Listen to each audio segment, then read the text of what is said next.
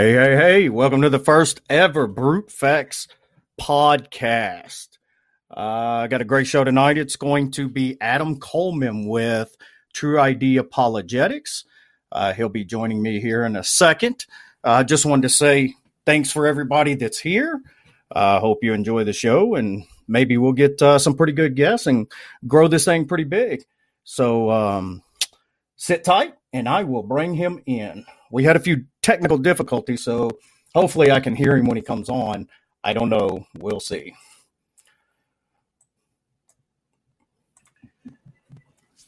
How you doing, Adam? Hey, doing good, man. How you doing? Ah, that's awesome. I can hear you now. I don't know why in the world I couldn't hear you back there. Yeah, as soon as live, I can hear and see you and everything. Ah, that's great. Yep. It's always a good day when somebody can see my pretty beard. man, I'm telling you, it's, it took a long time to get it though. Uh, but you, man, look at that hair, man. That makes me so jealous. Mm-mm-mm. I just wish well, I. Well, I'll change the hair for you, the beard, man. I've been working on this for a while. I can't get it right. Oh man, I hear you. I feel you. Are you hearing uh, an echo with me, or I'm hearing no? No, can you hear an? Do you hear an echo? Not from you. I hear one from me, but. but oh, okay. All right. Now you sound. Yeah, you sound good to me. So. Um, so how you been? Uh, I don't think we've never talked face to face. We just kind of skirted around the apologetic circle together and hung out with right, the same right, people right. and chat a little here, chat a little there. Uh, yeah, I am, yeah, yeah. I am a pretty good fan of your. I mean, a pretty big fan of your work. So uh, I oh, kind of, cool, cool, yeah, like as a little secret admirer. So, so tell tell us a little bit about yourself. Yeah, so you know, I'm, I'm Adam Coleman, uh, founder of True ID uh, Apologetics Ministries. Ministries. Um, um, and I'm just out here as an apologist, um, dad, husband, uh, trying to stay sane, jumping loose, but uh, you know, here I am, man. I feel want to be philosopher, maybe. maybe. That's, yeah. yeah. Yeah, I, I, found out early on that God's got a sense of humor. You know, He gave me girls, and uh, it has been a fun ride since. That's uh, I hear that's, you. That's that's that's the only word I'm gonna use. But uh, so, how many kids you got? Yeah, so I've got um, four kids. I got a seven-year-old, six-year-old, three-year-old, and uh, year and a month old. So he's, he's one year. Yeah, yeah, so we're in the thick of it right now, man. Yeah, man, I know that's right. I've I've got three girls, uh, 20, 17, and seven. And wow, man, you, have been good, bro. Yeah, I love them all, but the, I, I, tell I tell the older ones all the time that the seven year old's my favorite. So oh, she, but she she's starting to learn that handout. You know, daddy, daddy, daddy. Uh, yeah, uh-huh. it yeah, works, man. It's a shame to say, but you know, I've got yeah. one daughter, and you know, I try not to admit it, but she's got me wrapped around the finger, man. Uh, man, yeah, it's you know, it's. I've given up. I thought I was the man for a long time and pretended like I was a man. And somebody's like, uh, she has, they have you wrapped around the front. Well, no, they don't. Sitting there one day and one come up and laid her head on me and, uh, dad, can I have this? And then I was like, oh, that's so great. and then 20 minutes later, the other one comes up, dad, can I have this? And it hit me. I was like, oh my God, I'm wrapped. I got two fingers I'm wrapped around. So. your, your bank account is empty, and you're like, "What happened?" That's yeah. that. Oh, that's for sure. Uh, that's what I tell people all the time. I'm I, I make okay money, but uh, I don't ever get to see it. You know, so it's uh, right, right. They do, right? Yeah, that's that, that handout. That's how they get it. that's good so, stuff. So I got to ask a question. Uh, sure. Did uh, Tim really make that shot? Yeah, he, he really did it. He really uh, made that shot, man. You know, we were actually at a, a Maven event. Shout out to Brett Kunkel at Maven.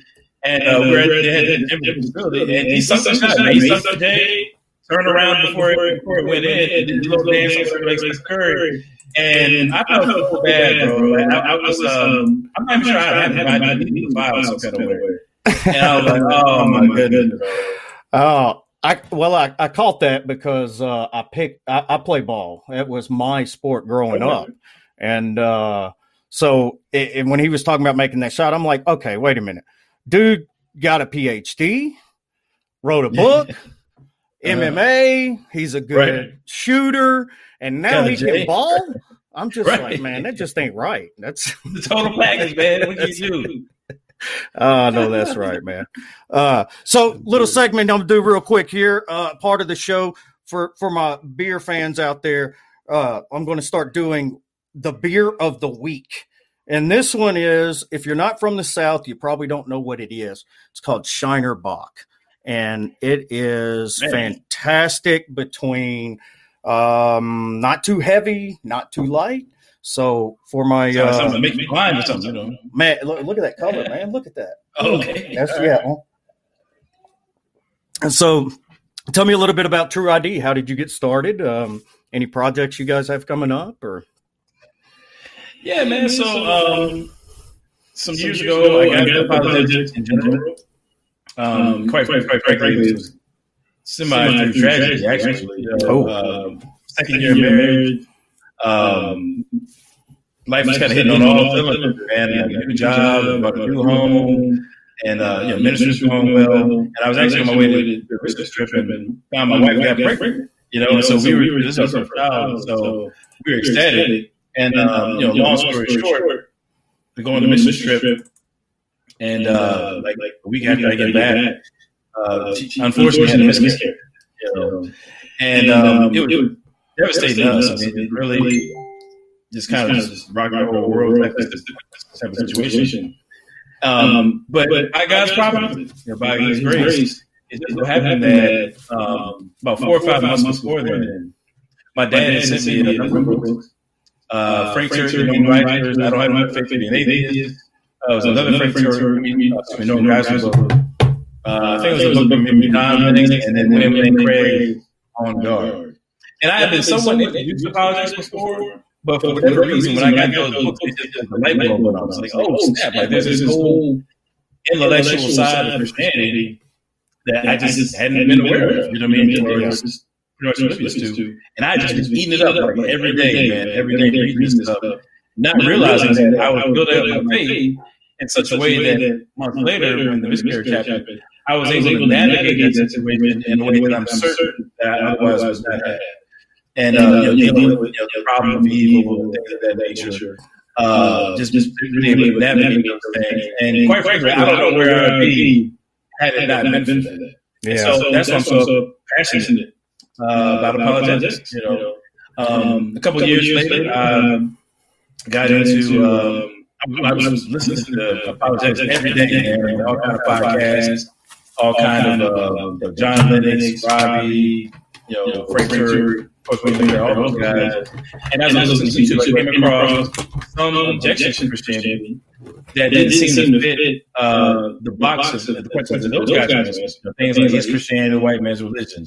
Uh, is the only reason we were uh, that African Americans are Christian today is because we were beaten to it, you know, during the slave trade and things of that nature.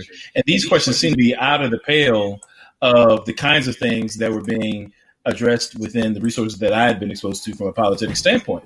And so um, I realized that you know nobody was really answering these questions, and I was grappling with these with these things myself because I had friends and family members and different people I would encounter. Uh, they were all grappling with it. I'm like, man, you know, I really need to have an answer for this stuff, you know. And so I just felt compelled to just you know dig my feet in and and just seek the truth and find out like you know th- does Christianity stand up against these questions as well? And I'm still doing it. Here I am, you know, five, Amen. six years later, whatever it's been, and I'm still doing it. And eventually I realized that, man, I can't keep it to myself. I've got to spread it to others. And so I launched the True ID podcast. Uh, that matured into uh, the YouTube channel, and um, kind of the rest is history. You know, now we got wow. True ID Apologetics Ministries as of a couple months ago. We're an official nonprofit organization. We got some things coming down the pike, and uh, God's been good, man. God has grown the ministry. That man, that is awesome. It's uh the you mentioned the um problem of suffering. That is a yeah. huge, huge area for me. Um, mm-hmm. I got into it. Uh, I actually had kind of a crisis of faith. I mm. uh, grew up in the streets in Memphis, pretty uh, rough neighborhood, and you know, single mom, and you know, was uh, we went to a real legalistic church when I was a little kid, and mm. it, you know, I kind of just believed Jesus because everybody said my mom, everybody said Jesus, you know, mm-hmm. and you know went through a lot of things I put myself through and you know be in the wrong crowd and all that and uh sure. i just realized man i was too smart for that and um you know i didn't have motivation for you know school i was a straight a kid till middle of high school and i mm. couldn't pl- i couldn't play football anymore so i was I, I, didn't care about it and you know didn't have that push at home. So mm. it wasn't until i got away from the crowd got married and had my first kid uh, made a huge mistake and was looking at you know some uh, some jail time, and I got on my knees because I didn't know where else to go, you know, and I prayed, you know, if I could just if you can get me out of this, I change this, that, and the other, and course uh, I didn't, but um, mm-hmm. I ended up avoiding it, and it was man maybe a year or two later I just had this crashing out of nowhere in my spirit. You know, I just started contemplating heaven, hell, God. Mm. Is this stuff real? Is there, you know, really a hell? Is there really a wow. heaven? And wow. so it kind of, uh, that I was challenged a lot in my real literal uh, legalistic beliefs that I had because I never really mm-hmm. researched it. And I would argue with people even though I was dead wrong because I thought I was right. And uh-huh. uh, the um, after that, man, I just I went on this journey that uh, I wanted to know. It was kind of like a Cartesian doubt everything, you know. Whoops, got to put that on silent. but uh, it's your first podcast. You can do that, man. Yeah, yeah that's right? right, man. I can get away with a lot, can't I? Yeah, um, yeah, yeah. So uh, I kind of, you know, I was just, I just had no, no, no faith at all, no nothing. I mean, the whole world just kind of crashed around me. So I went on this mm-hmm. journey, and then you know, when I started out, I was actually look. I, I caught myself looking at other denominations, religions, and things for mm. confirmation bias. I didn't want to change my beliefs, and I and finally I was just like, wait a minute, why do I even believe Jesus? And so I did a deep dive into other religions um, mm-hmm. than the historicity of Christ and the resurrection. And kind of like you, first I was stunned that you know there was pretty much not even a question that he existed because I never really thought about right. it. And I was like, wait a minute, this was a real man that walked on this earth.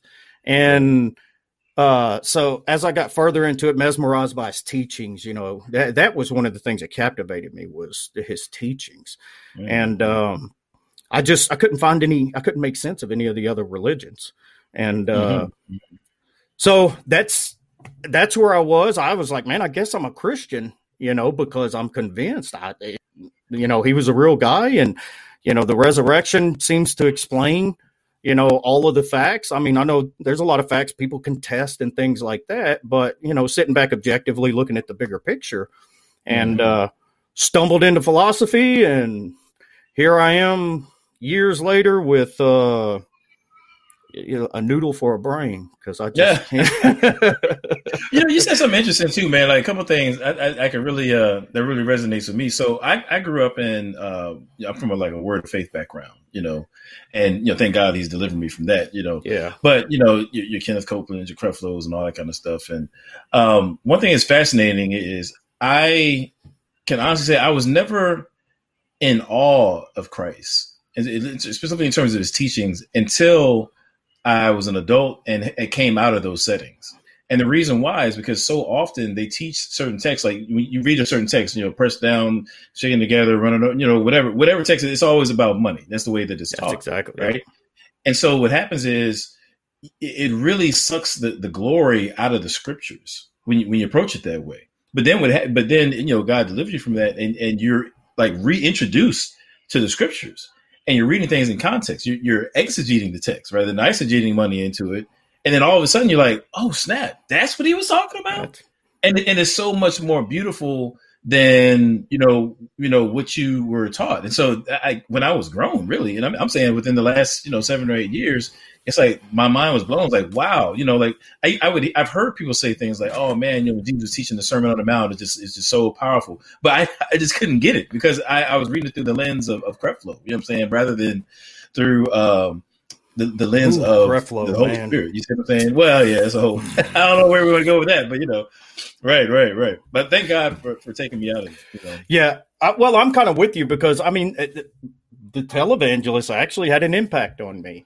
You know, it was uh, Jesse Duplantis, and you know these oh, guys oh, yeah, on TV. I was, yeah, yeah, man. But they, they, oh, yeah. And Jesse Duplantis in the end wasn't like he is now. He just kind of like just went wow, you know. So, but I was I don't know what happened him. As I was mesmerized by eschatology, you know, mm, and uh, mm. so you know, the the one book that nobody wants to read, Revelation. I loved it. Yeah, I was trying to right, right. trying to figure it out, you know. So right, right, right. But yeah, you would uh something you said kind of resonated with me about the um uh, the miscarriage. Um, mm-hmm. We actually lost a daughter um, that uh, two.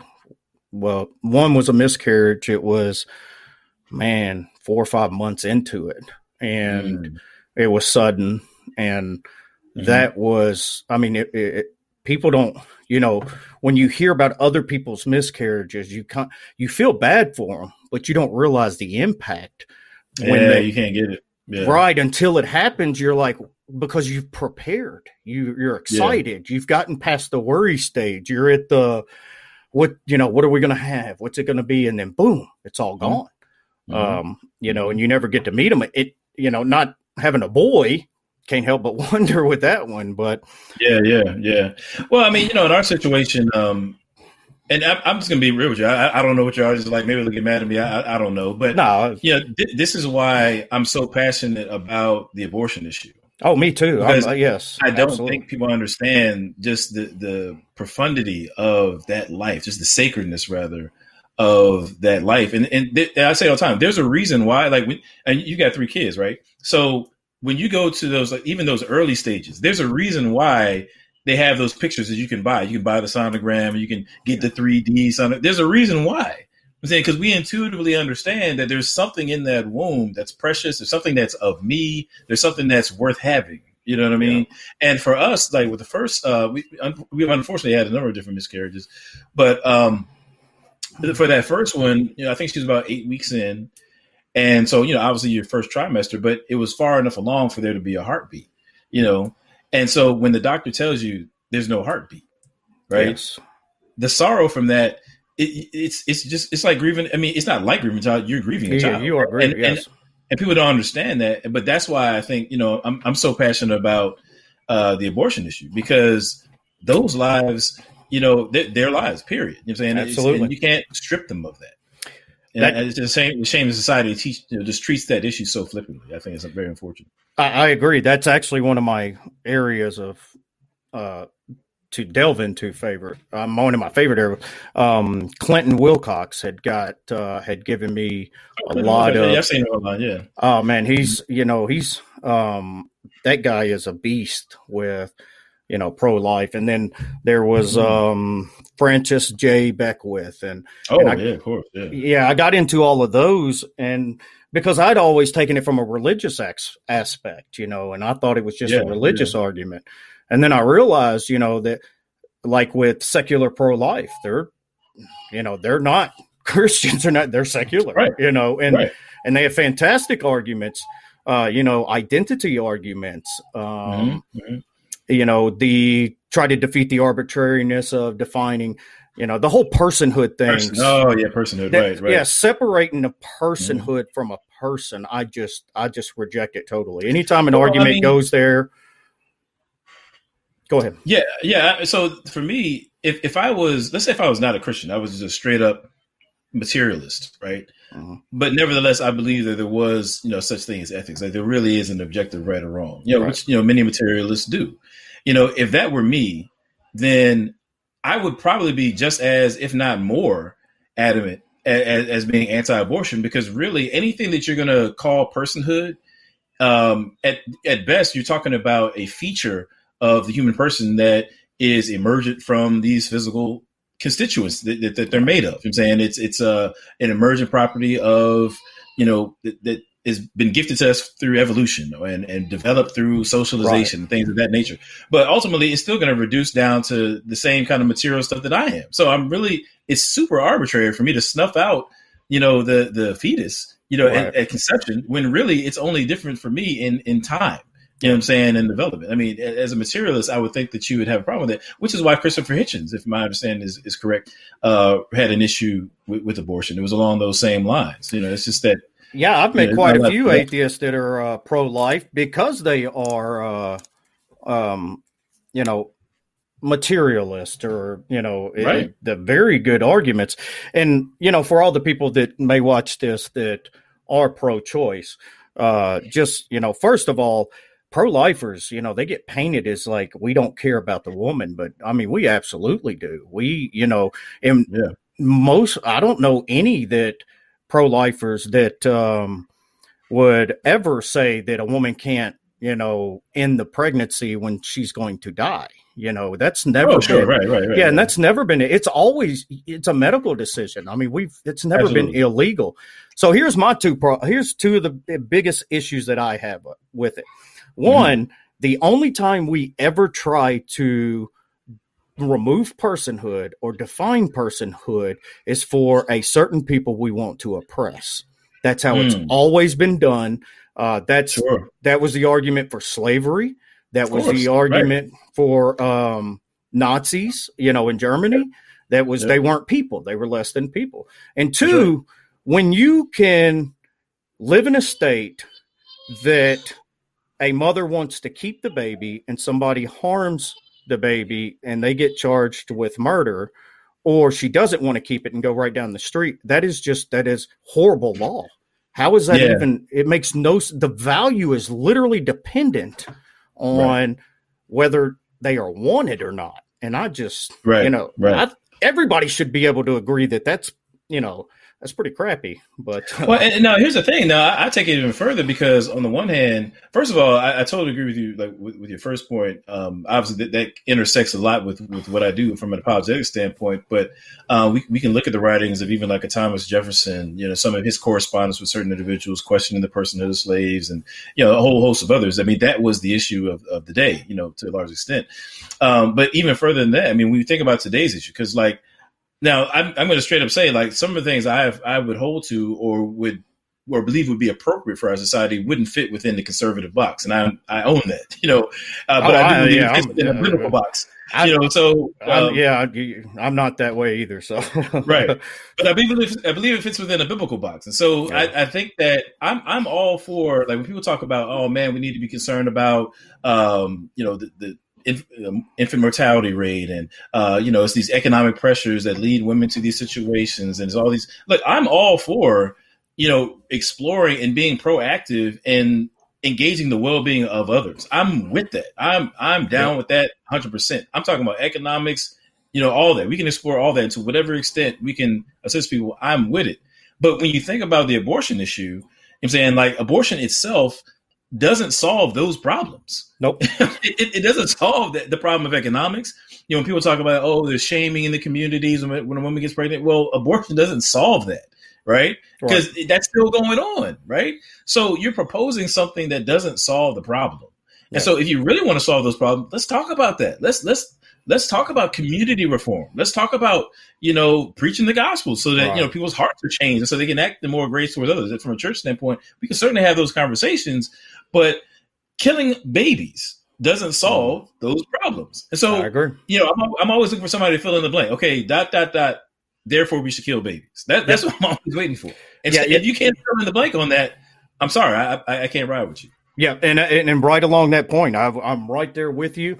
I think a lot of uh, conservative Christians need to get off their uh, butts about this, not educating sex education, not teaching uh, sure. safe sex, uh, contraceptives. I'm I'm so mm-hmm. tired mm-hmm. of them acting. You know, I understand that abstinence is the best policy, obviously, Absolutely. but we Absolutely. live in a world where that's just not feasible. People just, do, I mean, our culture doesn't allow. I mean, we can teach our children, and I absolutely advocate. You know, my kids when they were young, we sat down and had the whole talk about the design of marriage, what it was sure. for, uh, and not necessarily just from you know a Christian perspective. It's uh, you know when you when you have that commitment there, you're creating the best environment to raise a child in.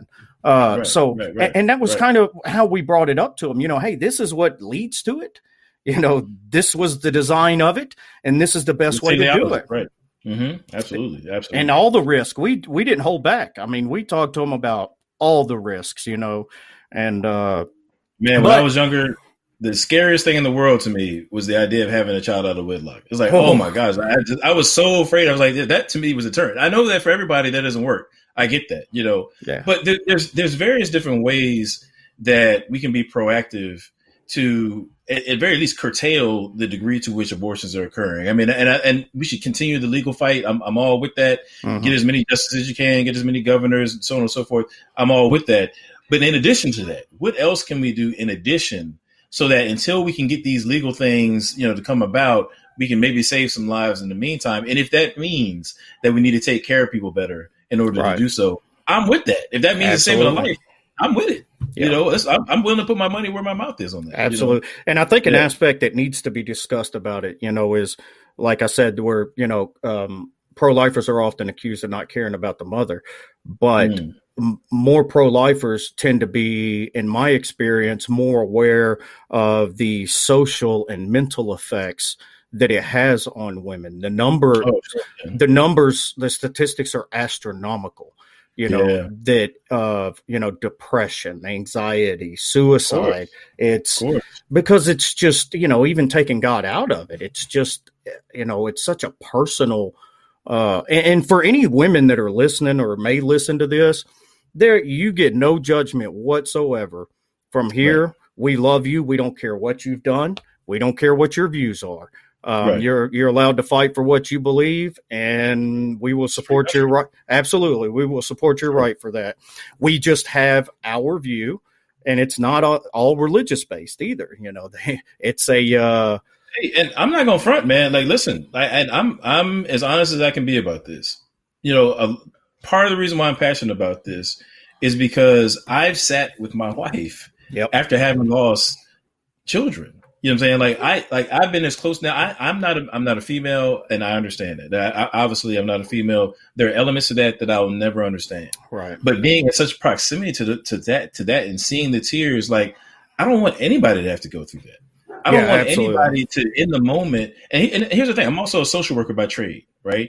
And so I've dealt with Good countless, for you, brother. We you know, thank you. Thank you. Uh, I've dealt with countless single moms, and, and I've seen people in really bad you know situations, yeah. and I just know that I, I wouldn't want anybody to, given a certain situation that they they find themselves in presently, to make a decision that later on down the road when it hits you is like, dang, I yeah. did that. Like that's yeah. that's tough, man. That's that's real. And, and and, at that that point, man, all I all I ever do is I make sure they understand, man. I I love you. I don't care. Whatever you've done, I guarantee that is not half as bad in my book as a lot of the stuff that I did. So I mean, yeah, there's no judgment, but, right? Who who am I to judge anybody? You know, right. it's not about that at all. Absolutely. It's about compassion, man. That's exactly, exactly right. Yeah, um, yeah, yeah. We I'd said that we had lost a child. My seven year old is a identical twin, and mm. um, we made it to the end. And like you said, you know, getting that, uh, you know, from the doctor, there's no heartbeat was. Uh, yeah it was i mean we were a week away from him being born and yeah. she had to carry her for that mm-hmm. last week and that's not something that you just get over it's no, she man. was i mean she was severely um just brought down i mean it, it was of she course. was on yeah and and you know me being you know, a man and, and, growing up in the, you know, toxic masculinity, I got to be the tough guy you know, kind yeah, of yeah. stuff. And and so I was the jerk that didn't uh, properly grieve with her, and it just mm-hmm. made it mm, worse, you know, because I just, you know, I've had so many hardships in my life. I just I, I stuff it in the back of my head and keep going, mm-hmm. and mm-hmm. um and that was terrible at that time, and and we both paid for it, you know. But yeah, it's that is that has a lot to do with my pro life stance too. You know, and see, see, here's the thing, man. Like when it comes to apologetics, like, look, I, I love apologetics. I, I mm-hmm. study apologetics every day. You know what I'm saying? And I mean, it's it's it's, it's what I do. I, I love it. I'm saying I'm, as soon as I get off of this live, I'm going to go read something about apologetics. I'm going to read some books. This is what I do. You know what I'm saying? Yeah. But with that being said, there's this other side to the Christian experience that I think sometimes gets lost in all the intellectual aspect of apologetics. I mean, like there's this relational aspect to um, where we stand in relation to God, obviously, and we can't leave that part behind. You know what I'm saying? Like if, if you're right. so if you're not attending to that emotional aspect of yourself, then you're not going to be functional enough to do these other things. Like I, will never forget, man, when um, when the miscarriage happened with us, right? Um, I used to go to this this church basketball night every Wednesday, you know, and I'm I'm a generally I'm a pretty laid back guy. You know what I'm saying? That, that's just yeah. kind of my my vibe. You know what I'm saying? And so I, I'm playing ball. I love playing basketball, and I missed a jump shot and I'll never forget. I I have never been a cusser, like ever. You know I'm saying, like even in my my days or yeah. whatever, I was, it's just it's just not. It, I'm, I'm, one of those people that like when they cuss, it don't even sound right. You know what I'm saying? I'm one of those. you can't. Yeah, I can't even do it right. You can't even. Do I, you know what I'm saying, man. I'm telling Adam you, said, "Damn." right, right, right. Well, no, I did. You know, and so what happened? I'm, I'm now mind I'm in a church and I'm I, I, take a dump shot and I run over to the I missed it and I ran over to the to the side. I kicked over a chair and I was just cussed like it's super loud.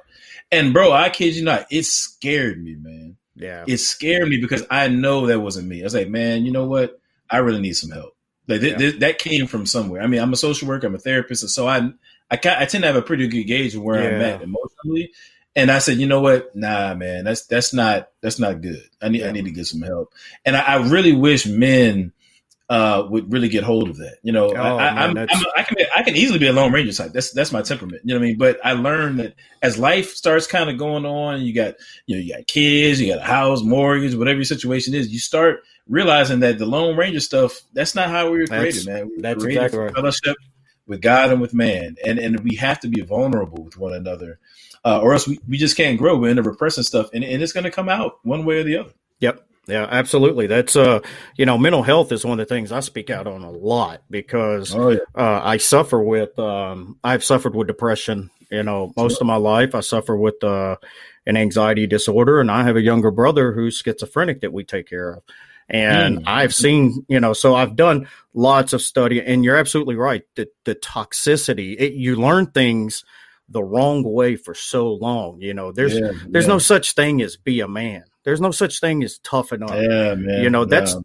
that's not who Jesus was. That's not no, that's no. not who we're supposed to be. You know, that right. that has crept into our society, you know, the old oh, yeah. they don't make men anymore. You know, that kind of stuff. It's or you know, they don't go to the doctor or you know, I, will tell anybody, you know, if you don't go to the doctor, you're not tough, you're an idiot. You know, it's yeah. And, and, one of the things I say mo- a lot of the times is I keep hearing this we're an over medicated society, and I'm like, no, we're under medicated because we know oh, yeah. the we know the medicines that prevent things now, and people right, right, are right. taking those medicines to prevent them. It's not because they want to shove pills down our throat; it's because yeah. we have the technology. Why not take advantage yeah, I mean, of it. And it's just, it's you know, I'm telling you, man. I, have had so so currently I work with veterans. I, I social worker with veterans, helping find housing, uh, home, homeless vets particularly. Uh, but in the, the job I had previous to this, I was a mentor. You know, and I've just you know, given my own demographic, I typically found myself working with young African American males. And I'm telling you, bro, without fail, types of anger that you can see on a young man that were very different than anything else. You, you, you, you could see it. They would just, it was almost like they would just wear it like a garment. And one would be if the child had been sexually abused. Yep. And number two, dad wasn't there, you know. And some of them for that dad, I, I, I've seen kids who were running the streets, hardcore, selling drugs, the whole nine. And we've been working together for months. And we start talking about that dad issue and just see him break just like yep. that.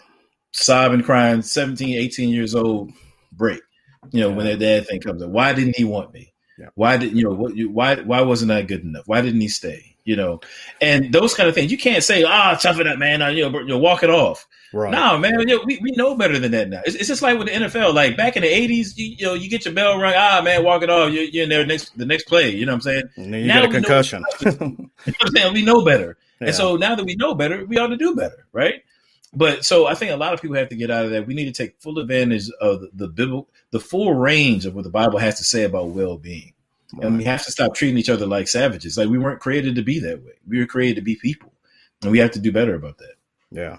That's that's one of the things that kind of sticks with me is uh, you know, kind of the the dad backstory. It's uh very mm-hmm. complicated, but um it, my dad wasn't there.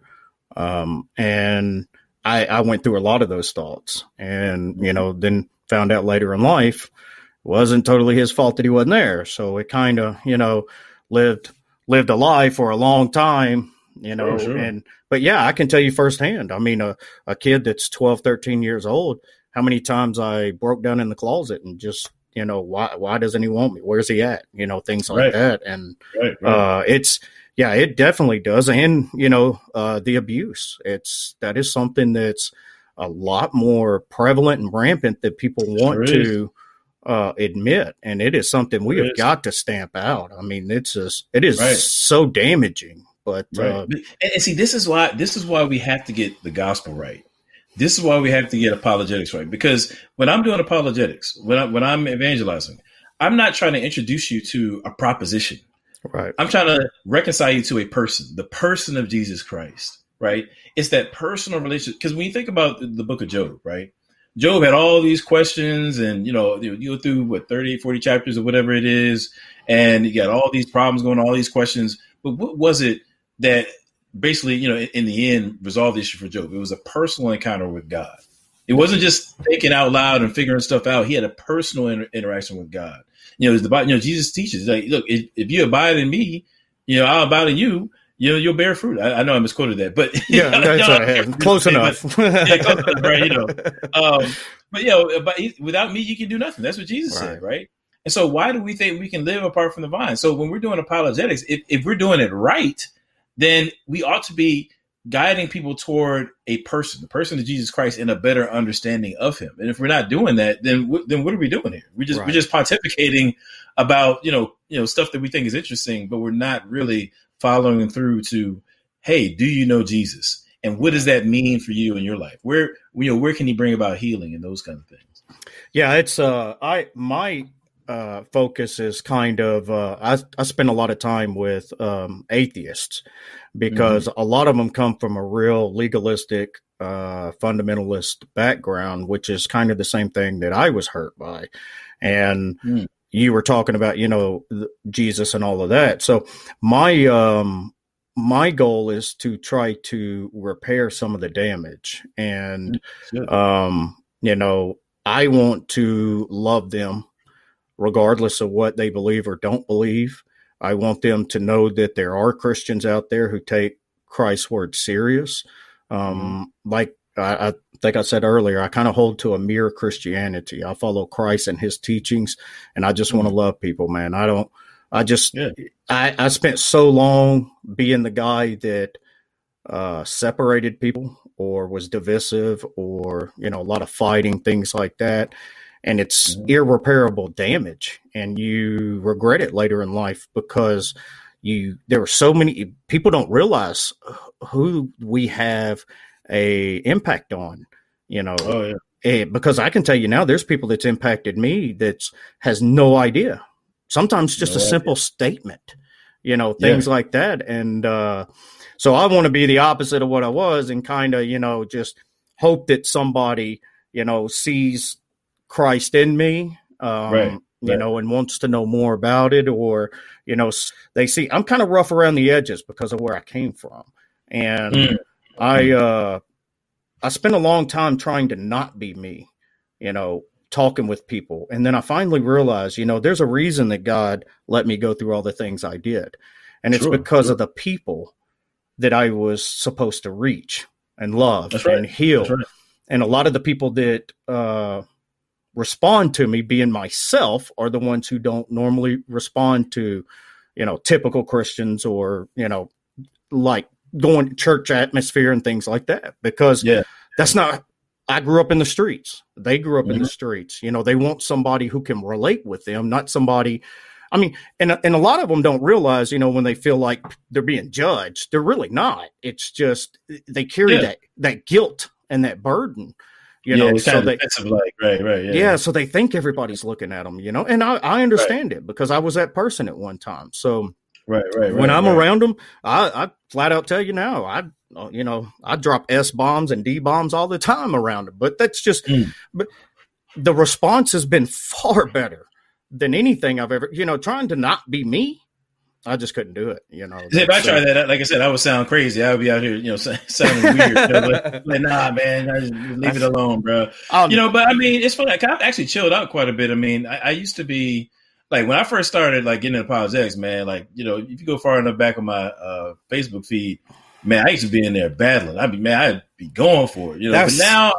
You know, I kind of, I mean, I can get that way, but I kind of chill out now. I mean, it, unless unless somebody takes me, it, the only time I'll get like that is if um, if I hop on a thread and I see somebody like bullying Christians, then I got to put on my big brother hat, and that's when you know I, I got to get you. You know, I got to knock you out. But other than that, you know, I try to carry it, you know, pretty chill, man. You know, well, it's that's funny. me. That's, that, yeah, that's me right, right. me. Yeah, that's well. See, that's me. I'm I'm a huge anti-bull. I cannot stand bullying because I Oh, know where. I know where it comes from. It's you know it's Sure, extreme insecurity and at the expense of other people. They are Right, building right, themselves up, or they think they're making themselves look better. So, yeah, Right, that's right. uh, it's funny how I how I ended up with you know starting this podcast and all of that was because Hmm. I had gone gotten on TikTok and was just there to watch videos and stuff. My daughters kept bringing me all these funny videos. I was like, man, that's cool. And then, you know, the algorithm changes as stuff that you like. So when you like Yeah, some yeah. sad, sappy stories or, you know, Christian Mhm. stuff, and then next thing I know, man, I see just bullying left and right, but it was Christians. Oh, and, man. well, it, it was new atheists and Christians. And, okay, you know, okay, coming from the circles that we come from, you know, the the kind of example and the high level of philosophy that we're in, I'm like, Mhm. I'm like, you know, wh- whichever side they're dancing around like they're an intellect or something. So oh finally, yeah, it's so irritating, bro. and, so, yeah, and it's like yeah. that's a fallacy, that's a fallacy, that's a fallacy, that's a fallacy. right, right, right. So I got sick of it one day and I started calling them all out, you know, all the ones that were Yeah. bullying each other. And, uh, you know, and then I ended up having a few the atheists like over at the atheist roundtable wanted to, you know, Okay. me to come over and come on and talk to them. And it's a great group over there. They're, uh, they're still in their, you know, some of them are still in that, uh, screw religion phase, but they're good people, Oh, man. Well, you know, hey, you know, That's, Yeah, keep You doing know. what you do with that, man. That's dope. I mean, That's- but, you know, yeah, it's that's- good to have dialogue when you can. I think that you know it's very important.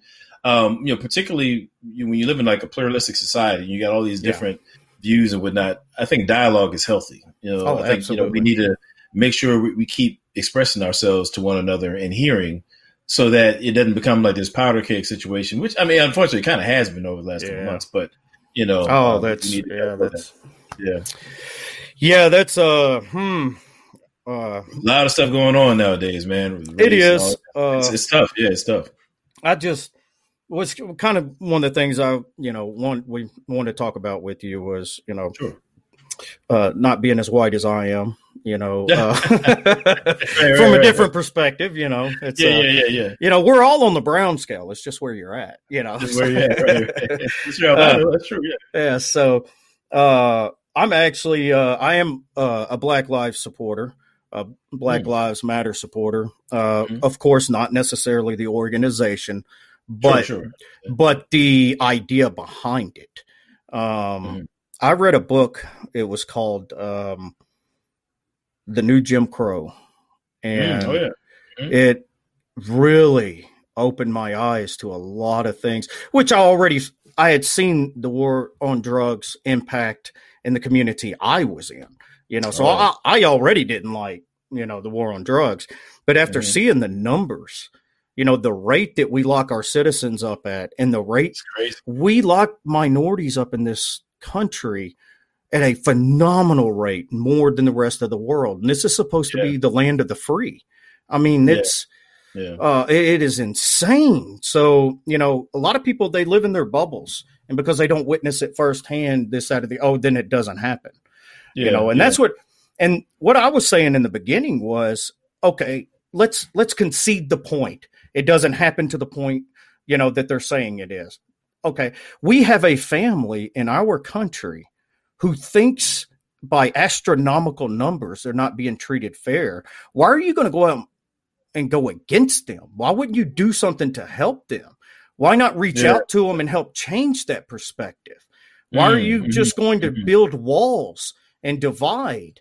You know, there's no sense in that. That just Oh yeah, I just hey, you know, God, God is greater than racism, man. I got the shirt right here. You know, oh, I mean? that's yeah, that's awesome, racism. Man. You know, yeah, you know, I mean, you know, I think it's it's partly.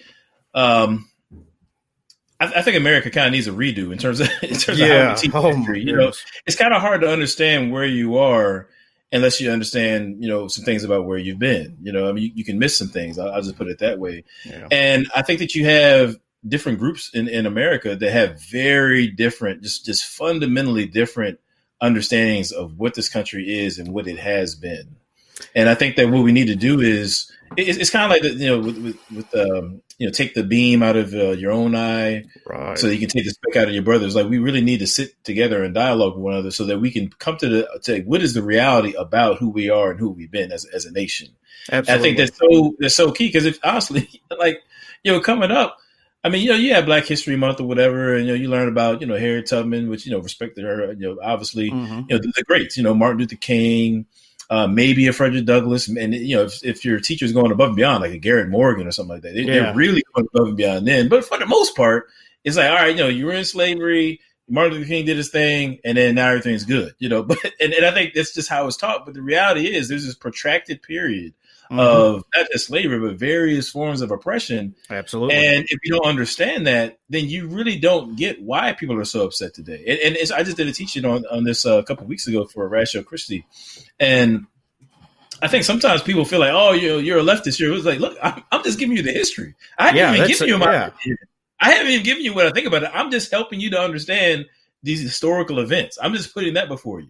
You know, but if people, but people have a hard time stomaching that because it, quite frankly, I think it kind of messes with you know their concept of identity and things like that. Absolutely, yeah, yeah, because we have a uh, a very dangerous type of nationalism going on in this country. Oh, sure, and yeah. uh, it is the the nationalistic identity is you know nationalism rarely is ever a good thing, you know, because it, it allows you to uh, press other nations and other people, you know, in the name of being a great country.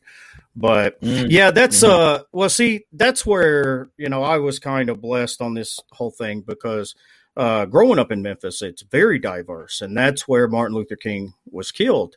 And I have admired Martin Luther King since uh I was a kid because um I mean he was well one he was a great preacher and 2 how mm. could you not admire someone who motivated people without violence? You know, yeah. and, and was so impactful uh, with what he did. And mm-hmm. so, yeah, he's um, yeah, he's always been you know a, a, hero of mine. But yeah, it's the facts, man, and that's the th- that's the sad thing is we're so left and right in this yeah. country that you can't even look at the facts.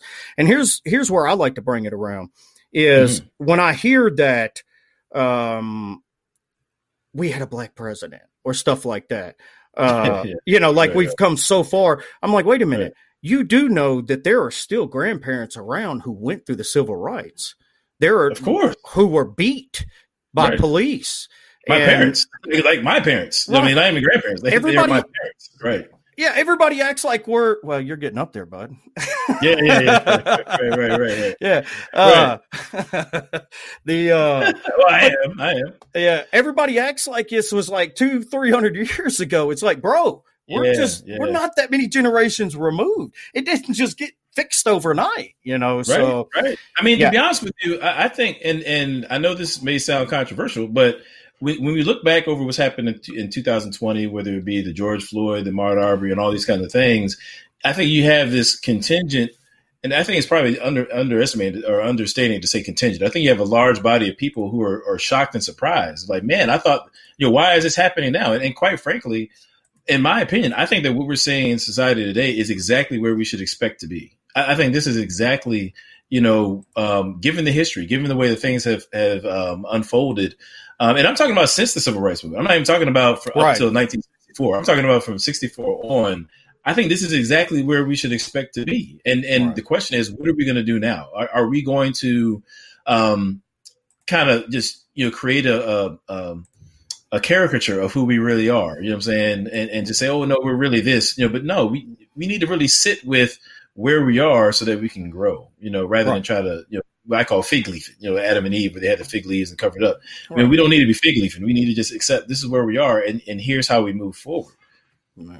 Yeah, that's that. That's one of the big things is uh, failure to really understand the scope of what happened in the past, and trying to move too fast is um, you know people just uh, it really gets me that it's the you know the closed mindedness the bubble that people are in you know it, you just really hit it on the head when you said anytime you talk about it you know you're a leftist and i'm you're a leftist right right yeah right exactly. i'm i'm traditionally a conservative you know mm-hmm. but the conservative party left me so mm, it's yeah i was uh, yeah i was a never trumper you know i voted 3rd mm-hmm. party mm-hmm. both times um, well, you know, that's very interesting, and it's funny you should say that because I, I think that, um, and I'm not, I'm not sure why. I'm not a historian, so I, I'm, I have to really think about why this is. But, but I do believe that the conservatives and and and we'll say progressives, I don't think they there is is um, snug a fit with the groups that are kind of in society. I mean, among politicians, those are real groups, but I feel like there's a disconnect between yeah. those groups and the common man Probably Absolutely. more so than there has been in the past. And I, you know, like I said, I'm not a historian, so I have to kind of think about that. But, but I mean, to your point, um, quite frankly, you know, in in the black community, um, you know, obviously, you know, to vote Democrat is just like it's like getting baptized. I mean, it's just something yeah. you do, you know. But morally speaking, in terms of value, moral values, the black community has traditionally been more akin to what you know conservatives would uh, you know put on the table from a moral standpoint, you know, and so I think what's happening now is some of those divergences are, are kind of made more manifest, you know, and, and, maybe it's because of social media, maybe it's because you have a you we're in the information information age, and so more ideas can be exchanged. I'm not really sure why, but there does seem to be, um, you know, these these politicians are just out of touch, man, and I don't think yeah, they really I reflect, agree. you know, where we are, man. You know, yeah, really absolutely. Don't. That's uh, I, am just, you know, I'm a uh, I'm more socially left and mm-hmm. fiscally right. Um, I'm not uh, anti-government guy. I think government has a role. I think it's sure, just sure. gotten a little too big. Mm-hmm. But mm-hmm. uh, you know, as far as uh, I've, you know, I'm I'm li- more or less a libertarian, just not a crazy mm-hmm. libertarian. It's uh, I got, I got. Yeah, you know, more of a kind of constitutionalist kind of person. You know, but see, that's an important distinction, though. You know, and I think this is this is where I think a lot of our conversations are so overly um I, will just say watered down, you know. And the reason why I say like when you look on the news, is like you know Democrats, Republicans, conservatives, yeah, straight down the line, right? Straight down the line, and it's like, nah, man, there's, there's lots of different subgroups, and quite frankly, you know, shout out to my man Leroy uh, Hill. He, he kind of corrected me on this, just to, to, be more careful when I'm talking about conservatism or liberals. That there's really these subgroups and divisions. Like you have to take yeah. time and tease out where people are really coming from, or else you can really make hasty generalizations and, and assumptions about people. Um, but it's, it's it's just our our conversations have been so dumbed down by just yeah. fast food media. You know what I mean? It's, oh man, yeah. It's amazing. We have more information at our fingertips than we've ever had, but yet the right. largest amount of misinformation. It's just it's oh, insane. Yeah, yeah. People are so lazy. It just uh but yeah, it's like you're, you're, a mile wide and an inch deep kind of that's thing. You know yeah. I mean? It's all this information, right? Yeah. Yeah. Originally I was far left because my mom's kind of hippie you know so i can't you know growing up i thought bill clinton was the greatest man ever alive you know? They they almost worshipped him where i live so he and then, he played the saxophone yeah, that that's then, all they needed man. I got older and had to pay taxes when i made a little more money. yeah yeah yeah, yeah so yeah. I, no i'll tell you do you know how i, I became conservative? I hated rush limbaugh but i'd never heard the man speak. And mm. so i started listening to him because i hated him. And I was driving down mm-hmm. the road and I'm like, man, that makes that makes sense, you know. And then the more I listened to him, you know, but then I started kind of drinking the Kool Aid a little bit and right, kind of right. went, well, you know. So far with I you, yeah. Eventually, I've just finally realized that they, uh, the left and the right, are two different sides of the same coin, and agree, yeah. the American, the majority of Americans are right in the middle between them. And, and you know what? So, so check this out, right? And I could be just dead wrong about this. This is just something that popped in my head not too long ago. I, wonder sometimes. I, I hear what you're saying about the left and the right being two sides of the same coin, but I wonder maybe to use a different analogy. It seems to me that at least in some ways the left is if, if maybe instead of looking at it as two sides of the same coin, we look at it as like a scale. You know I'm saying like on a scale of one to ten, one being like conservative, 10 being liberal. I, th- I feel like that's kind of reflective of where they are. Cause when you think about like liberty, like doing what you want, like that's an American, that's the, you know, conservatives would right. Yeah, do what you want to do. It's just the liberals take that further and like, yeah, do what you want, as in, you know, pertaining to gender and abortion and all these kinds of, and so the conservatives are like, whoa, whoa, wait, that's not what we meant. You know what I'm saying? But it's the same principle. It's yeah. just run amok, basically. You know, and I, I kind of wonder about that. What that's one of yeah, that's one of the things that that I actually say a lot is I'm more of a classical liberal, you know, because mm. I said, you know, the left today, uh, at least uh, you know, the hard left aren't liberals, they're progressives.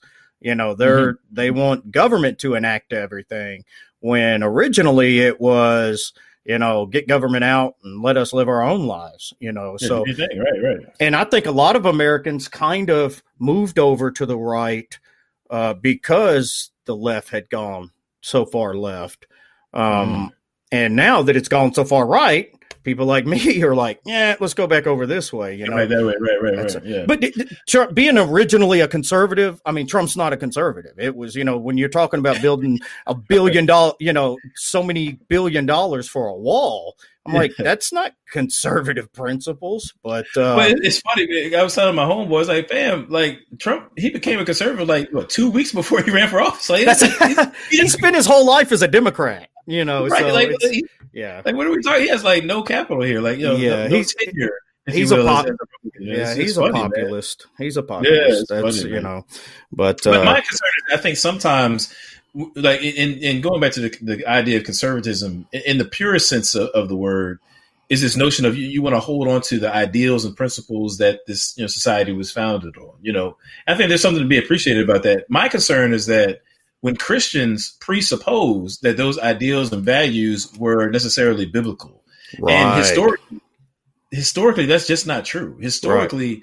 you know, obviously, America, for anybody who studied it, America is certainly the inheritant of the secular enlightenment period flowing from Europe. I mean, there's right. no doubt about it. You can't read, you know, John Locke. You can't read Thomas Jefferson and you know the Federalist Papers. You can't read those things and not see that. And so, some of the things that we um, that some of my Christian conservative brothers and sisters are trying to conserve are in in actuality not Christian at all. It's just that you know uh, many of our brethren have assumed that it, that's the case. And so my thing is, what we need to do is let's start from biblical axioms. Yep. You know, let's start from what are the principles that we can derive from Scripture, and in so much that we can uh, apply those in, in, this broken world, let's let's do that, and let's not get drawn aside by partisan part. You know, uh, this partisan thing. Uh, but let's start with Scripture and then we bring that to bear in how we engage politics. And I think that's we, have we've, we've kind of got it backwards. I think we're I think we're allowing the world, and I'm talking about both liberals and and, and oh yeah, I agree. I think we're allowing the world to dictate to us, you know, where we're supposed to be on things, right. rather than the other way around. Yeah, and I think a lot of times they forget, um, you know, a theocracy is not biblical, and this a lot of people actually don't realize they want a theocracy and that's not what you know a lot of the founding fathers there were quite a few of them that were deists or just agnostic sure. you know yeah we can say it's founded on judeo-christian principles but it sure. wasn't founded as a christian nation it was a place right. where people could worship freely without being um uh you know oppressed by the government and that's right so I get nervous when I start hearing about um, one of the things that started to move me away from being a conservative, it, which is kind of dangerous itself because uh, when you start talking about conserving traditions, I mean, what is the tradition of this country? What was it mm. built on? So, well, yeah, you know what That's, I mean. I, I, can straight up say that there's certain parts of uh, our, our uh, right. American heritage here. I'm, I'm not trying to conserve that. Jake, That's man. right. I'm, yeah, I'm, I, I, forgot who was the comedian that said that was talking about uh, a time machine, and he's like, he's like, he's like, uh, he said something. If you're white, you can go back here, there, and there, and then you if you're not, you're just yeah. like, uh, nope, uh, nope, uh, right. no, I'll stay here. I give you about, I give you about 10, 20 years. After that, good, bro. You know? yeah. So, no, uh, I mean, I mean and, that, and, that, was the whole controversy around, and I'm not trying to make it all political, but I mean, that was man, the whole controversy around the slogan, make America great again. You know, and again, had, when was it great? Know, right? It's, yeah. Again, it's like you know that's you know that's where we got different perspectives. Like, where where, where, where yeah. we talking about here? You know, yeah. uh, I'm not I'm not trying to go back anything in the 1800s we is definitely out the gate. We gotta do that. It's like, like no, no, no, no, no, no, no, no. We're not going back to that great America. Let's stay nah, in this one. Nah, I'm, That's I'm it. Yeah, it's uh. No, I'm with you there. I said same thing. You know, I know it was just a, a play on Reagan's, you know, "Make America yeah, Great," yeah, yeah, which is the one, ironically, who funded the I mean, large. He funded the largest amount uh, federal government budget for the war on drugs. Mm. Um, so mm. even then, it just you know people that are that come from the neighborhoods I come from that are, you know, half political savvy know that. So when somebody says, let's make America great again, it's like, oh God, here we go. Another Reagan, which well, I loved I mean, Reagan. You know, as a conservative, I loved Reagan mm-hmm. until I found mm-hmm. out that, you know, the whole uh, massive federal budget that he passed just to fight the war on drugs. So yeah, yeah, yeah. Well, I mean, it's one of those things. Like you know, me, I didn't, I didn't grow up in the, in the toughest neighborhood, you know, or anything like that. But you know, I had friends and family members that were either you know selling or impacted by drugs one way or the other. And for me, like honestly, coming up, like I'm like, man, you know, if you, if you get caught selling drugs, that's that's on you, bro. You know, yeah. that's your fault. But as I got older and could see like from a more bird's eye view, wait a minute, you know, there, there's some other things going on here that is more than just, you know, my cousin over here is selling this or doing that. You know what I mean? There's this other structure that really traces back to what does it mean to govern well? Like, what are the authorities doing in any given area to govern well? Are they doing that? And when they don't, there are these negative side effects, you know, that one can can expect. You know, i.e., the, these uh, social maladies and so forth, including you know the drug trade. So you know, it, it all kind of flows together, man. And um, you know, you know, I, am I'm not I'm not a Biden you know guy. I mean, I'm not, yeah, I, wasn't, not I, wasn't Trump, I wasn't a Trump guy. You know what I mean? And so I'm just kind of like, where's just, my know, guy? Hey, yeah, where's my guy? yeah, you know, just, you know, stay yeah. out of my pocket, and you know, let me let me you know raise my kids the way I need to raise them, and, and that's worship God absolutely worship. Yeah. You know I'm saying that's kind of where I'm at. You know what I mean? I'm so, with you all the uh, way on that, man. I just I, yeah. I, one of my jokes every time, you know, I talk to everybody. I'm just a talker, and uh, one of the jokes yeah. is, you know, all the time. It's like, you know, how did we end up with these two?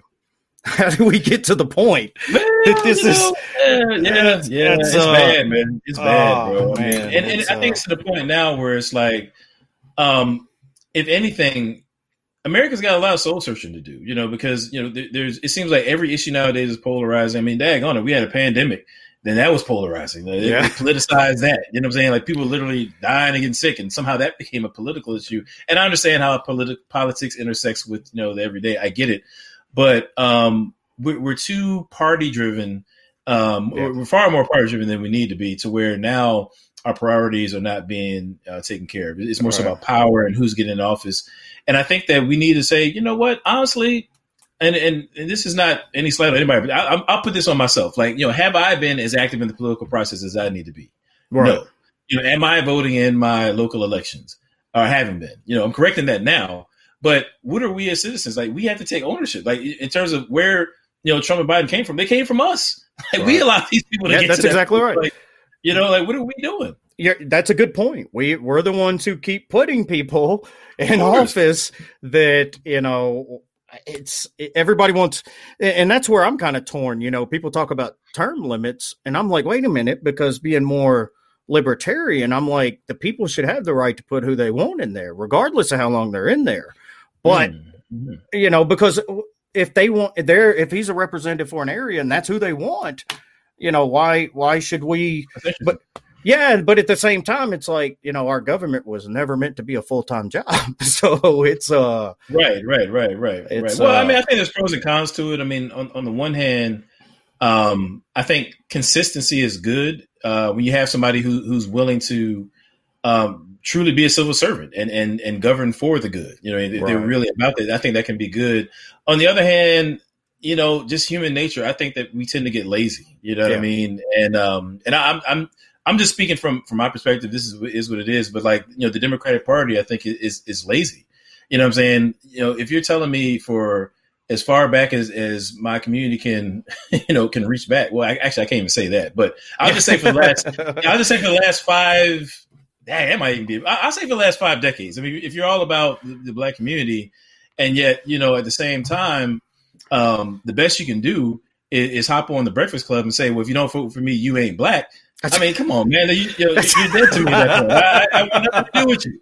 You know what I mean? I, you know, I'm done. You know, but at the same time, but then if you got another guy on the other end was like, man, you know, we want we don't want these people from his old countries, and you know, go back to the country. You know, saying crazy, go back to the country where you came from, the people of color. I mean, That's, it's like, man, I can't rock with that cat either. You know, so like, we stuck, man. We in, we in bad shape, bro. We in bad shape. He's like, hell, I didn't want to come here in the first place. What do you mean? right, right, we go back. Right, right. You know, yeah, it's a right. soundbite machine. I love it. It's, yeah, uh, yeah, just yeah, some of the stuff he says is just it's uh, crazy. yeah, he was wow. running for a senator when he's running for president, and yeah, uh, yeah, it's uh, yeah, it's yeah. uh, you know, uh, it was a, what was it about the poor kids? You know, uh, he said something like, "Oh yeah, that was terrible, man." Yeah, yeah he I said mean, something he, like, he yeah. worded it to where it's like the poor kid. Then he associated him with being black or not. Like there's no, yeah, it's like only black yeah. folks are uh, poor, oh, and it's like, bro, man, what, real, come bro? on, man. That's what I'm saying is that these guys are lazy. You know, um, you know, uh, what's her name? Um, the one before him, um, Hillary. You know, taking hot mm. sauce out the purse and all. Like, get mm. out of here with that, man. We ain't trying to hear that. Yeah, that's here's, here's pandering, man. It's pandering. Now, here's the thing, though. This is this is what I think needs to happen, right? It goes back to what you said about the uh, voting third party. Now, a lot of people would say, um, well, voting third party oh, you're just throwing your vote away. I, am I'm, I'm a third party voter myself, you know, so I, I, can I can rock with you on that. Now, my perspective is like this, right? Let's say you're in a battle, you know, think of something like D Day or something like that, right? And you're a general, and you're like, all right, I need you know Corporal so and so to, you know, I need you to take that hill. Now you know, and the corporal knows that that hill they, are dead. It's, it's a wrap. They're, they're done. You know, they, they're not making it. It's a suicide mission. However, you also know that the enemy force on the other side can't take five waves of your guys. So you know you're gonna you're gonna you know you're gonna lose three, but for the sake of the war, you know you're gonna you're, you're gonna win out in the end. Kind of utilitarian view, right? Yeah. So ultimately, even though the first couple waves it may seem like a waste, it's for a greater good. You know, and you're, you're gonna get victory in the end. Now, here's where I go with that. I look at it the same way with third party voting. Right now, it may seem as though it's a waste, but I think we need to destabilize this dual power structure between the Democrats and Republicans. Like, we don't need a third party candidate to win. Right. I just need you to lose enough votes to this third can- uh, party candidate to know that you know what, if I want to secure my position to you know get elected, I've got to appeal to these voters who are willing to give their vote to this other guy. That's all you Absolutely. need. You don't need a, a, third party winner. You just need a third party threat. That's all and, you need. And I would love to see one of the third party candidates get up on the stage and debate with them because you know, they got to get a certain amount of vote. But yeah, I'm with you. I don't care when people tell me I, I throw my vote away this, that, and the other. I vote my conscience. You know, I, right. I, don't. I'm not picking the lesser of two evils. I don't have to, and I'm not going to. And I'm one of those that uh, I don't say anything negative to people that don't vote. They don't. If they don't like the candidates, that's their right. You know, and I think it's right. you know, yeah, yeah. yeah I'd rather you vote your conscience than than to right. To, yeah. If somebody doesn't want to vote into a system that they believe is immoral, they shouldn't mm. be shamed into doing it you know so right, right. and it makes me mad when i hear people say uh, well people died for that right yeah and they died for the right to not vote too oh yeah know? i mean you know, I, have um, i've been in, in both positions i've been in situations where I, I, voted and i didn't feel great about it i've been in situations where i voted or, or where i just didn't vote and then more recently, I'm, I'm, I'm pretty committed to this third party position, unless I, unless I kind of reason to something else. But that's kind of where I'm at yeah. right now. And my thing is, I, now I'm going to quote Donald Trump. It's like I, I, look at it as like, you know, what do you have to lose? You know, like I mean, for real. Like, honestly, to the black community, you've been rocking with the Democrats for for decades, and you know, many of us, too many of us, still broke. Like we still yeah. not doing doing all that. Yeah, it's absolutely. To, to yeah. my white Christian brothers, you know I'm saying, who are all about abortion, abortion, abortion. It's like, well, you've been fighting that since 1973. and It's still on the books. So, That's exactly right so my thing is like, what can we do differently, right? I think if we want, if we want either party to take us seriously, you know what I'm saying, then what we need to do is we need to destabilize their sense of power. And I think I was watching this documentary on um, the the prohibition movement. You know, kind of like how it came about. That uh, it kind of goes against you drinking beer right now, right? But That's you know, um, I know you're not trying to hear that, you know, but uh, yeah, right, right. But but. Uh, you know, there was this documentary about like how that even happened, like how to get to the point where they got this thing, you know, uh, an, an, amendment or, or whatever for a prohibition, and they just showed how the the the prohibitionists were like, look, when it comes to politicians, we if, we don't care what you do or who you're with. Either you're riding with us or you're against us. Period. Yeah. If you're with us, you get our vote. If you don't, right. you don't. You know what I mean? And, and, that's how they carried it. And they, they amassed so much power to where they could really influence elections. And so those politicians had to cater to their uh, perspectives. And so I think as the church, what we need to do is start from biblical axioms. I'm saying we need to get our, get on the same page in terms of what you know what does it look like to for for uh, Christian principles to be applied in society to whatever extent that we can. I understand it's a broken world, but we need to bring that to bear in public discussions, and we need to hold people's feet to the fire. You say, look, this is where we're at now. Either you ride with us or you're not. If you want this right. vote, you're gonna have to work for it. You know, that's Absolutely. that's how we need to be. And if Absolutely. you're not doing that, then all they're gonna do is keep throwing the carrot in front of you, and and um, you know, year after year. I can get on that boat.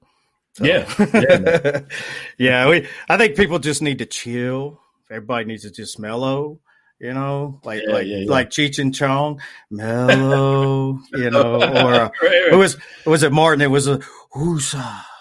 Woosah. Oh, yeah, yeah right, we got it. Yeah, everybody just calm down. Serenity down. Let the temperature go down. You know, everything's gonna be good.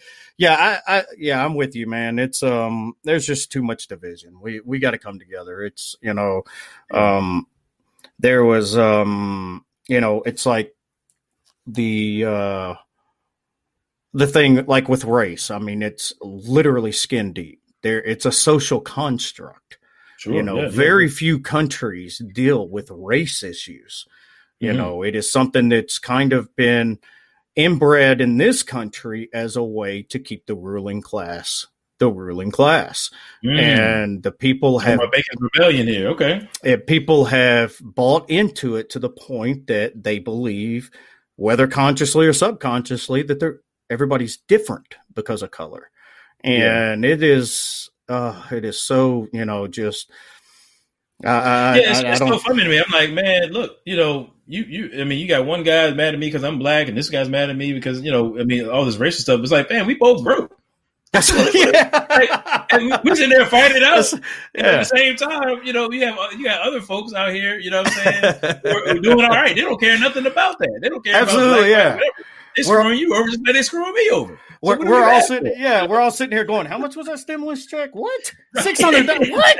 Yeah, you know, they're only right, giving right. us six hundred of our own of our money back. Of our money, yeah. right, right, right. Yeah, what do you mean six hundred of my money, man? It's my money, bro. It's yeah, man. Hook, yeah, hook me up.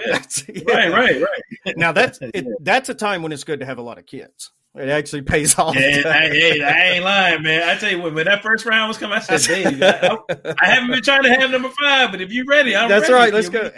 It, it's a nice little tax write off, too. yeah, it is, man. Yeah, it is, yo. Yeah, a blessing, so, man.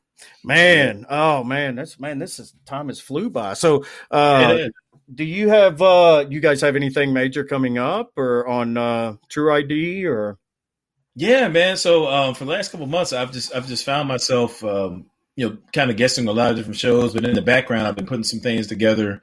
Uh, I've got some new material coming out um, on my YouTube channel, True ID Apologetics, uh, on YouTube. As T R U I D Apologetics uh, on the on YouTube, and um, I'm looking at bringing back the True ID podcast. You know, I, I gotten oh, away from it earlier this year. You know, so I'm, I'm, looking at relaunching that in 2021. Um, really, so I can have more conversations like this. I mean, yeah. you know, there, there are there are pros and cons to doing like the short videos on on YouTube and stuff, and they can yeah. be effective in a way.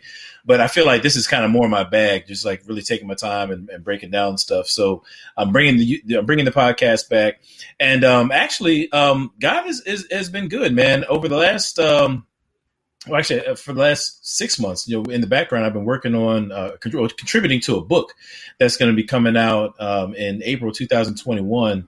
Uh, it's called Urban Apologetics and it's actually available for pre-order right now. Edited by Eric Mason, it's got a, a number of, of, great contributors. published by Zondervan, you know.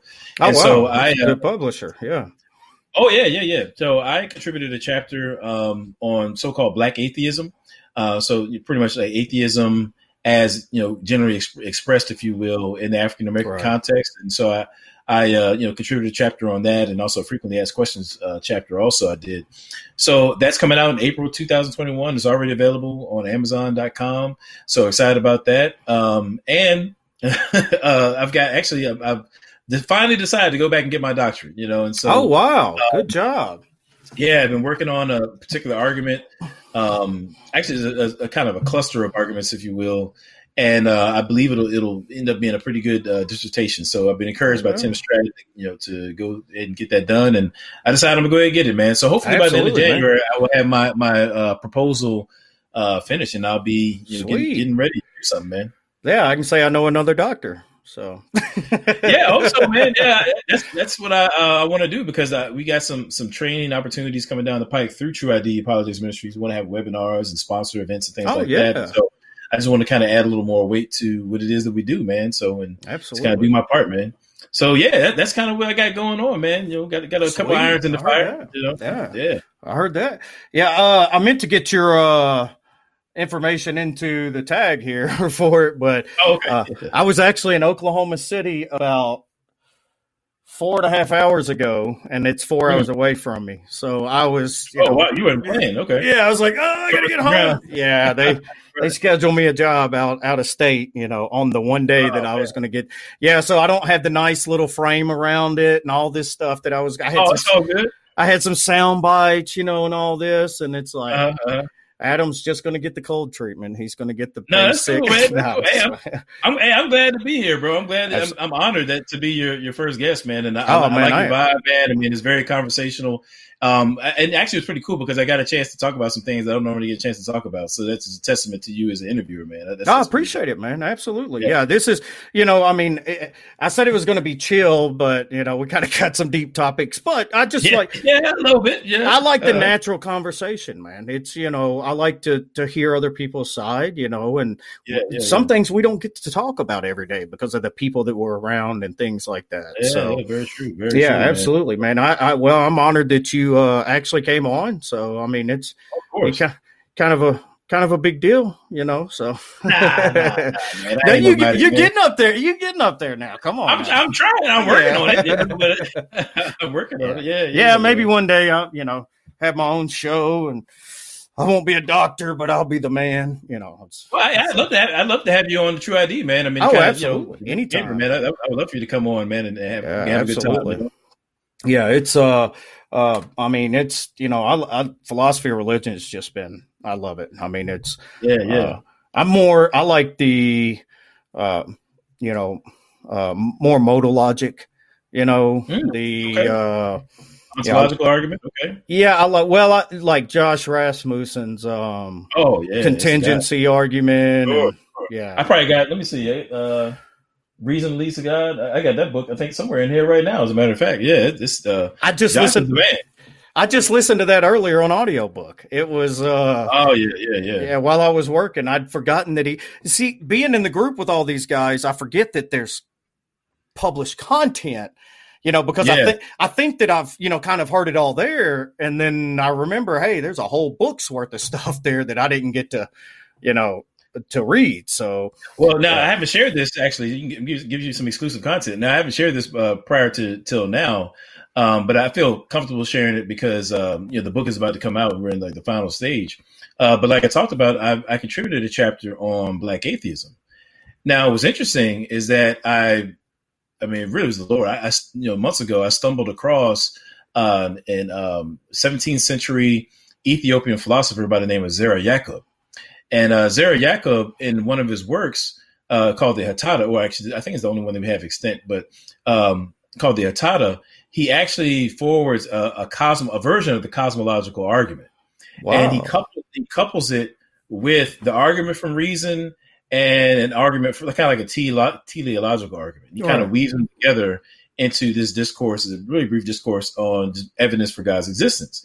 And so I, you know, like I said, I just kind of stumbled across it, quite frankly, you know, and I kind of built upon it and I fused it with some of Josh Rasmussen's stuff to, you know, put forth the uh, contingency argument in my chapter on Black atheism. So I kind of weaved together this African philosopher with Josh Rasmussen to, uh, you know, make a case for God's existence. And I, I, brought in the argument from reason. I cited Josh Rasmussen and so forth. So um, it, I think it'll be uh, pretty interesting, man. That's awesome, man. I'm going to check that right out. Now, yeah, I, I, can send you the chapter actually. Yeah, yeah, absolutely, man. That's uh, that's awesome. Scenes, you know.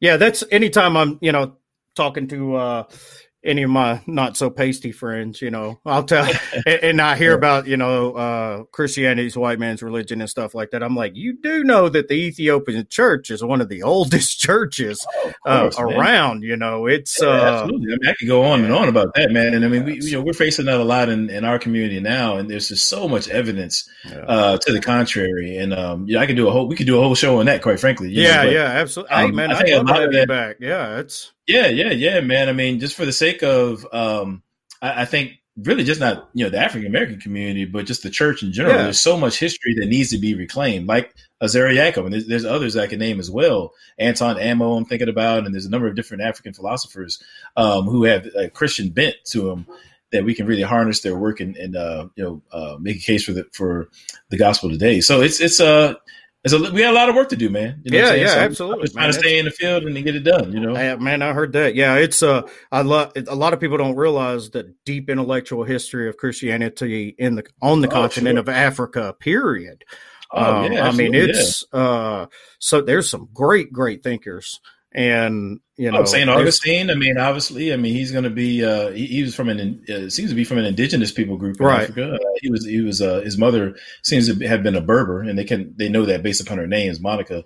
Um, and so, um, you know, Augustine. We could talk about Tertullian. You know, Tertullian, every time yep. you open your Bible and you see Old yes. Testament and New Testament, that was co- coined by Tertullian. You know, the, yep. the, the, term Trinity was you know seems to be coined by Tertullian. At least is a. True. Oh, I didn't know that.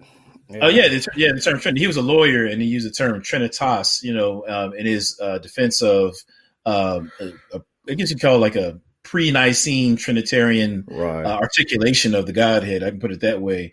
And actually, you know, the, the Council of Nicaea relied upon his works in part as they were, you know, uh, drafting the Nicene Creed. But yeah, certainly uh, the, the term Trinity, you know, uh, is traced back to his work. We use the term Trinitas to describe, uh, you know, the Godhead. Um, so I mean, there's, there's, all sorts of guys. Cyprian, we could talk yeah, about Cyprian. Yeah, it's a, about, you know, a whole list of guys, man. You know, I'm going back. Yeah, that's I'm going back through the uh, the resurrection. It's been a while since I visited mm. visited visited it and uh-huh. uh, there's you know there's been some new writers on it and stuff so it's um it's it's fascinating you know it's um sure sure i just uh, like i said man you know i was mesmerized by you know christ's teachings and and it's Amen. the man himself is just and that, that's what I try to get. You know, a lot of you know atheists that, who's newer atheists coming up in it is, you know, you can be mad at, at, the religion and the church, but you can't be mad at Jesus. I mean, he was one of the yeah. greatest philosophers, ethicists, mm-hmm. if there was. I mean, he's sure, sure. There's some great value to learn. There, powerful stuff, yeah, very know? powerful. So, mm-hmm.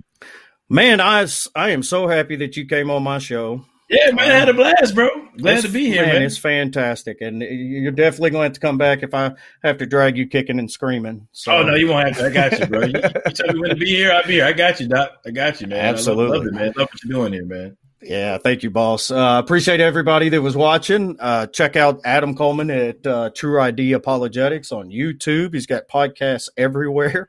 It's uh, yeah.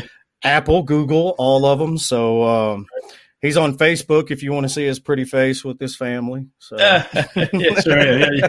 Hit me on Facebook, Twitter, uh, Scott Lane Seven on Twitter, Instagram. I'm kind of lazy with Instagram and Twitter, but I'm I'm I'm there. You know, yeah. and uh, yeah, I was going to tag you on the Instagram. I was like, he ain't been on there in a while. So, yeah, yeah I'm, whack on, on, Instagram. I'm working on it. It's just too many of them, man. It's it's hard to keep. Yeah, it's hard to keep up. Yeah, it's hard to keep uh, up. Be blessed, brother, man. I appreciate it. Hey, you as well, man. Appreciate you for having me, though. All right, no problem, boss.